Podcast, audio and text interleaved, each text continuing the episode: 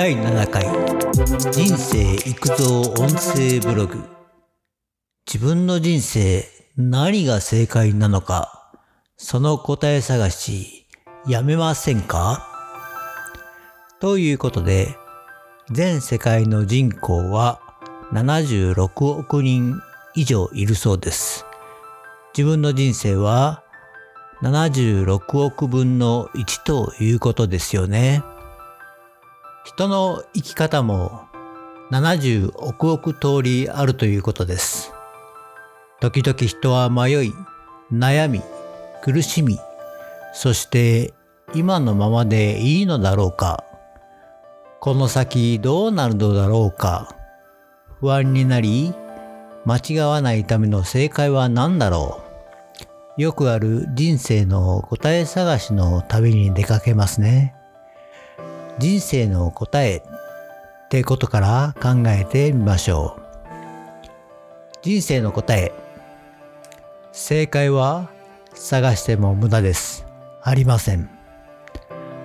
まず、このような類のことは、なんとなくうさんくさい信仰宗教だとか、高額なコーチングセミナーや授業の勧誘だとか、最近では NLP Neuro-Linguistic Programming 神経言語プログラミングの略称脳の取扱説明書とも呼ばれる最新の心理学なんていうのも聞きますが私は資格もありませんし何かの勧誘でもありません。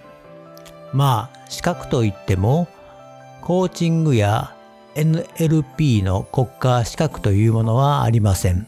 ただ、人材育成であるとか、目標達成のためのスキル、気づきなどを指導してもらい、自発的な行動をより高めるために、各種企業やスポーツ界などでも取り入れられているのも事実です。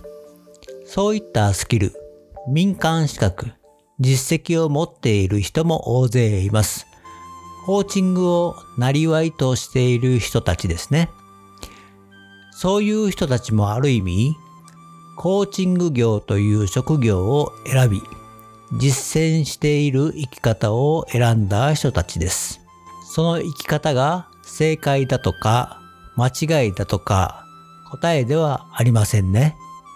つまり人それぞれの人生だからその人が決めたことというだけで後々その道を選んだことで良かったと思えば正解だという答え。後々その道を選んだことが悪かったと思えば不正解だという答え。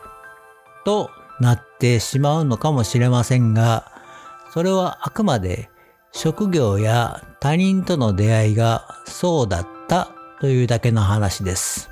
今回はそういった具体的なコーチング的なアプローチの話でなく、アバウトな人生のもやもやした不安であるとか、迷いであるとかの話です。例えば、なぜ生きているのか、何のために生きるのか、何をすればよいのかわからない。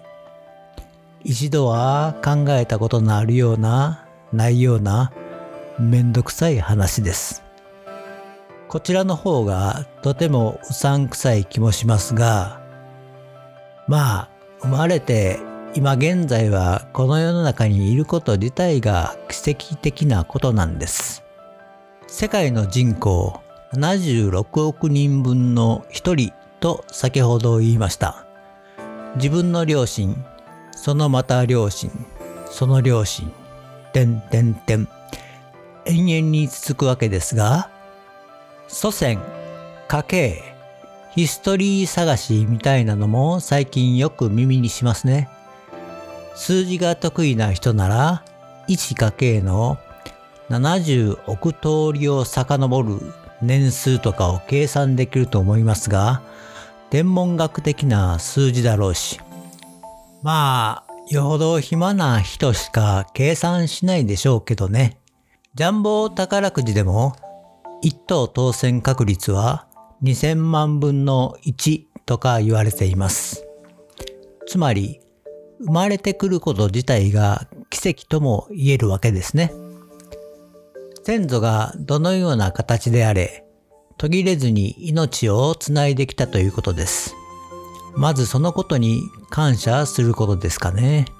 とは言っても、仮に50年生きてきて、病気もあり、怪我もあり、これといって楽しいことなどなかったし、特に生きている意味ないじゃん、と考えることもあるかもしれませんよね。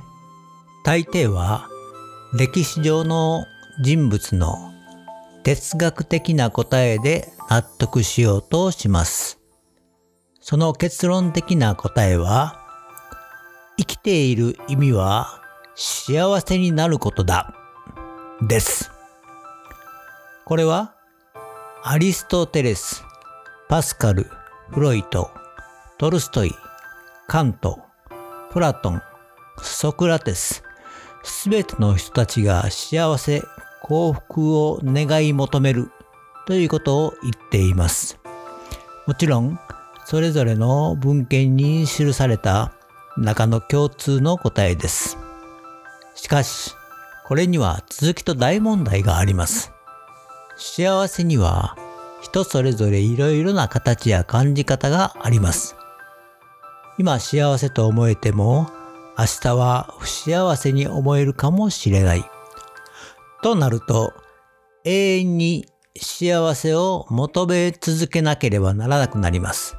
それは幸せとか幸福でなく求め続けることが生きがいだということになっちゃいますね。その生きがいは生きる意味ということではないですよね。現代の哲学者でも難しい課題ですが、結局のところ生きる意味は説明できないというのが結論です。でも、それではこの音声ブログが終わってしまいます。もう少しだけ何かないかと探ってみると、1、生きている意味なんて花から考えない人たち。2、生きている意味にいつも疑問を抱いている人たち。3、生きている意味は生きているから考えるんだという人たち。4、生きている意味を考えることに怯えている人たち。この4種類の考え方に絞ってみました。1の花から考えないという人は過去も知らない未来も関係ない。今自分がここに生きているからそれだけでいい。ある意味無責任で無知な人と捉えられる可能性があります。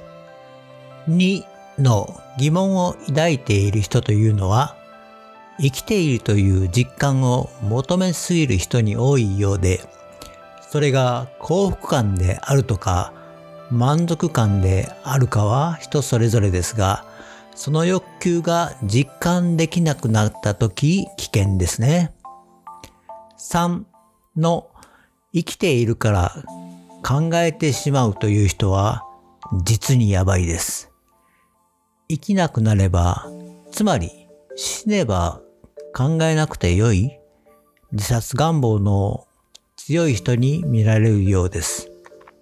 4の生きていることに怯えている人はとても悪い言い方をすれば生きるのも死ぬのも怖い生きることに自信がなくかといって楽観的にもなれないしかし4種類の考え方の中では最も人生の答えに近い考え方だと思います。大抵の人は何かに不安を感じ、怯えることがある。時には楽観的になれて気分が良い時もある。充実した日々だと思える時もあれば、何をやってもうまくいかない時もある。などなど、感情、人の気持ちを考えれば、数えきれないほどたくさんあります。生きることに怯えているのは、とても人間らしい感情でもあるし、怯えるからそれを打ち消そうと努力する。強く生きようとする。人にも優しくできるし、生きる意味を探り続ける。そしてずっとずっと生きている意味はわからないままで居続ける。結論はこれだと思います。生きる意味はわからなくてもいいのです。わからないから一生懸命考えて行動し続けることが大事だと思います。次に今の自分の状況でできることをやることです。もし今自分が会社の部長になり部下がいれば部下に命令もするだろうし教育もします。その時に部下からいつも見られているということに気づきあまり口うるさく厳しくすると嫌な上司と思われたくないとも思う。その反面必要以上に優しくすれば部下から舐められるし、威厳も保てないとも思う。部下から慕われて、いつもかっこいいと憧れの上司になりたいですよね。今、誰かの上の立場にいる状況の時、必要なのは下を見下してはダメですね。